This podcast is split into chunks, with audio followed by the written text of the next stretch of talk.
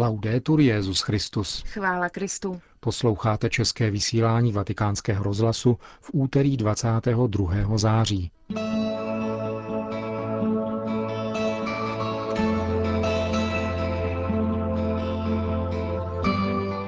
Přípravy na návštěvu Benedikta XVI. v České republice vrcholí i ve Vatikánu. O svém očekávání hovoří brněnský biskup Vojtěch Cikrle. Benedikt XVI. vybral téma příštího 50. Mezinárodního eucharistického kongresu, který se bude konat v roce 2012 v Dublinu. To jsou hlavní témata našeho dnešního pořadu, kterým vás provázejí Milan Glázer a Markéta Šindelářová. To jsou hlavní témata našeho dnešního pořadu, kterým vás provázejí Milan Glázer a Markéta Šindelářová.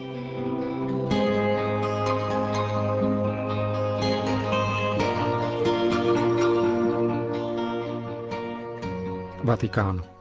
Přípravy na návštěvu Benedikta XVI. v České republice vrcholí i ve Vatikánu. V tiskovém středisku svatého stolce dnes cestu, na níž se papež vydá už tuto sobotu, představil novinářům ředitel tiskového střediska otec Federico Lombardi. Láska Kristova je naší silou. To je moto, které při ní bude Benedikta XVI. provázet na jeho 13. apoštolské cestě, sedmé po Evropě. Česká republika Petrova nástupce přijme po čtvrté, po třech návštěvách Jana Pavla II. v letech 90, 95 a 97. A právě historický kontext kontinuity úmyslů vysvětloval otec Lombardy, stojí v jádru této cesty Benedikta XVI., který měl příležitost hlavní město České republiky navštívit už v roce 1992 jako prefekt Kongregace pro nauku víry. Tato cesta Benedikta XVI. podotkl vatikánský mluvčí, se koná v historickém kontextu 20 let od pádu komunismu a také 20 let od svatořečení Anešky České. Připomněl také, že cílem cesty je podpořit církev v zemi, která je velmi sekularizovaná a kde zůstávají otevřené otázky ve vztazích církve a státu, kde se stále čeká na ratifikaci smlouvy se svatým stolcem a není ukončena restituce majetku, který církvi skonfiskoval komunistický režim. Samozřejmě je tu úmysl podpořit církev, aby byla nositelkou vitality, naděje a lásky v české společnosti, i když je sekularizovaná.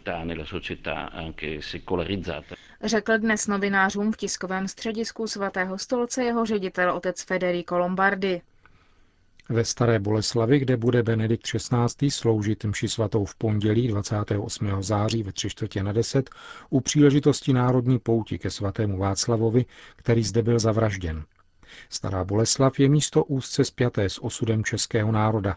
Jsou zde kořeny křesťanské kultury, po staletí formující český národ i počátky české státnosti.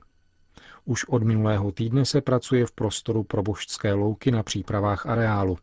Byly dokončeny úpravy příjezdových komunikací, o víkendu se začaly přivážet vlastní konstrukce pódia a technici se pustili do jeho montáže. Hlavní pódium bude mít rozměry přibližně 26 x 14 metrů a bude 11 metrů vysoké. Jak bylo řečeno, setkání ve Staré Boleslavi je součástí národní pouti. Na kolech sem dorazí například poutníci z Cyrilometodějského gymnázia v Prostějově.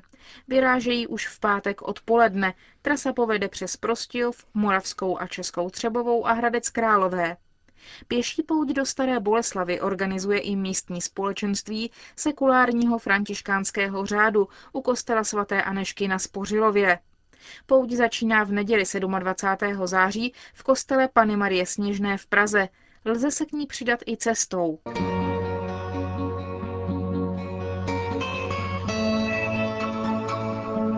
Brno, které Benedikt XVI. navštíví o den dříve než Starou Boleslav, hlásí přítomnost více než deseti a půl tisíce zahraničních poutníků a kněží na bohoslužbě na letišti Brno-Tuřany. Nejvíc přes 8,5 tisíce jich bude ze Slovenska. Dál si o místenky na bohoslužbu s papežem požádalo přes tisíc Poláků, 240 Němců, 350 Rakušanů.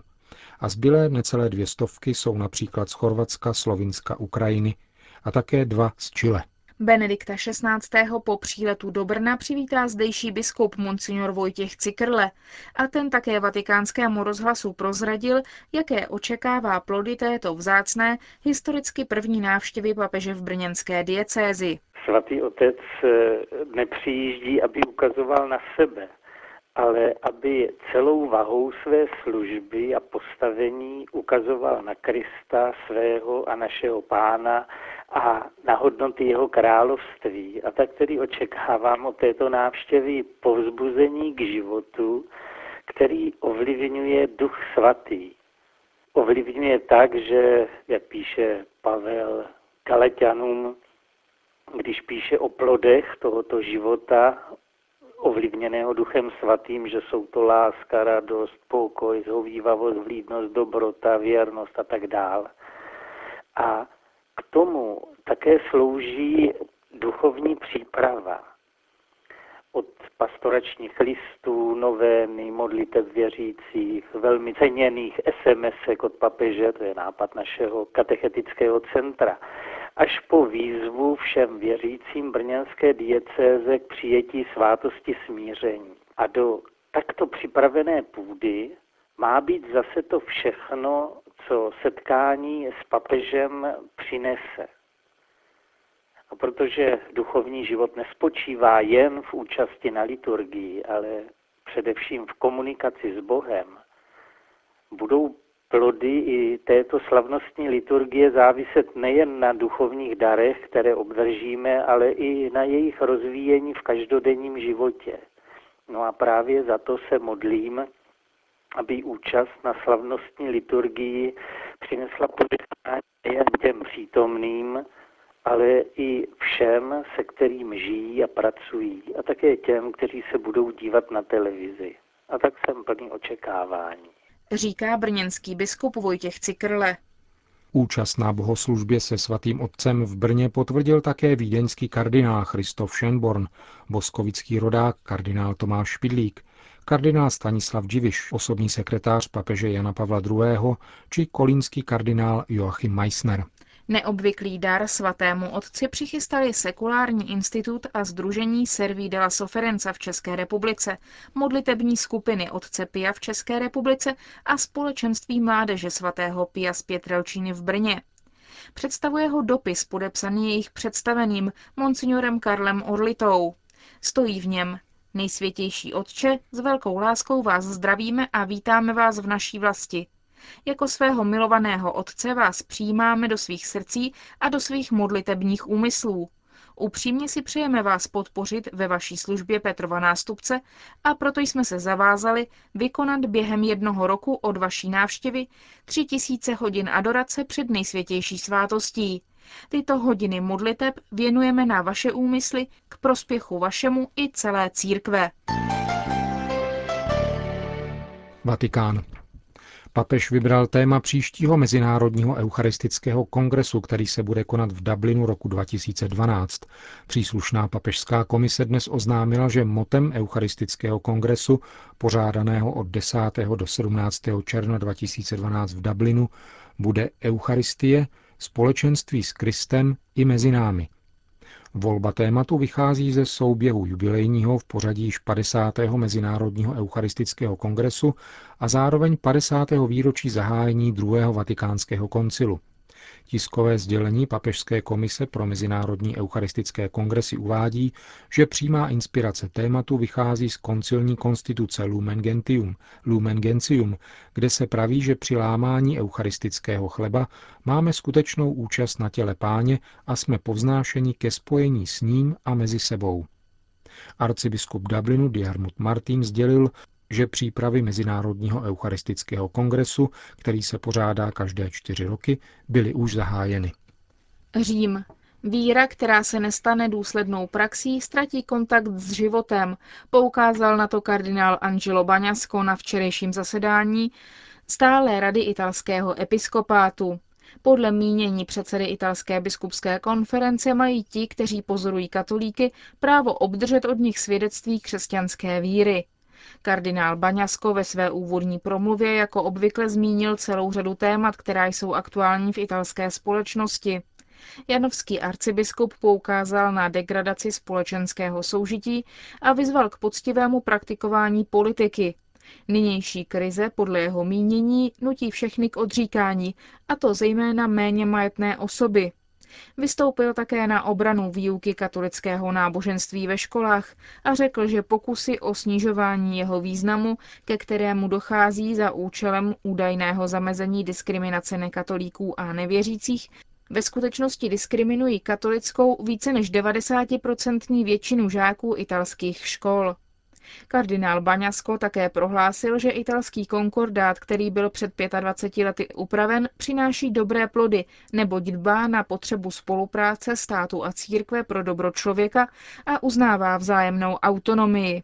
Předseda italského episkopátu poukázal na spojitost etiky společnosti a etiky života, o které psal papež v encyklice Caritas in Veritate.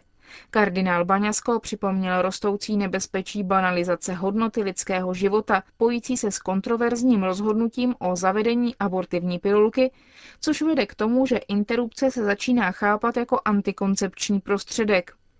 Dále se dotkl otázky tzv. biologické závěti, tedy návrhu zákona o otázkách souvisejících se sklonkem lidského života, o kterém se diskutuje v parlamentu a ocenil prohlášení Senátu italského parlamentu o povinnosti zajistit pokrm každému nemocnému, nezávisle na tom, zda je či není přivědomí. Předseda italského episkopátu se vyjádřil také k nedávno zavedenému zákonu o migrantech, který byl z katolické strany kritizován.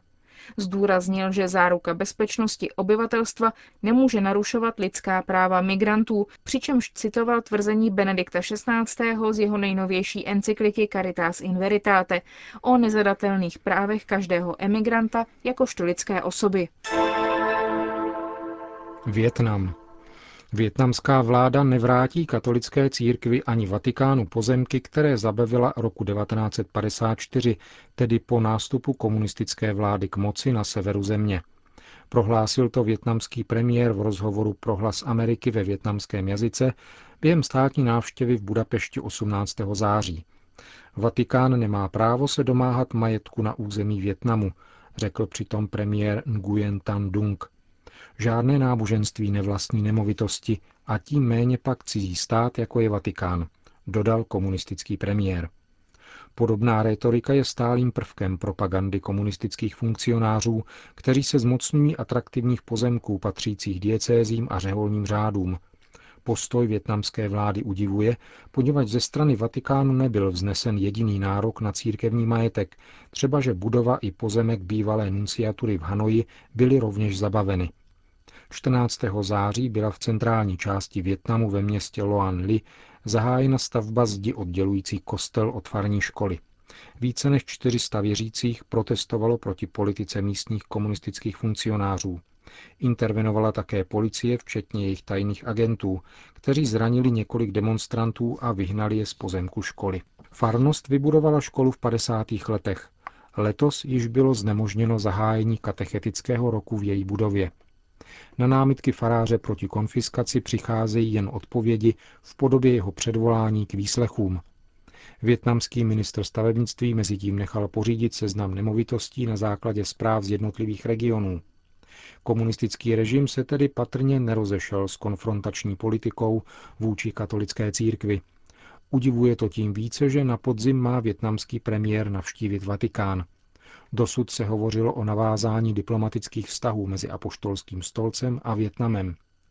Během poslední diplomatické návštěvy premiéra ve Vatikánu byl však dokonce vysloven požadavek zrušit větnamskou redakci vatikánského rozhlasu.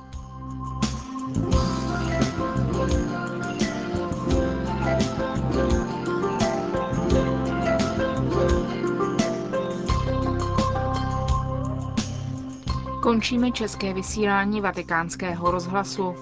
Chvála Kristu. Laudetur Jezus Christus.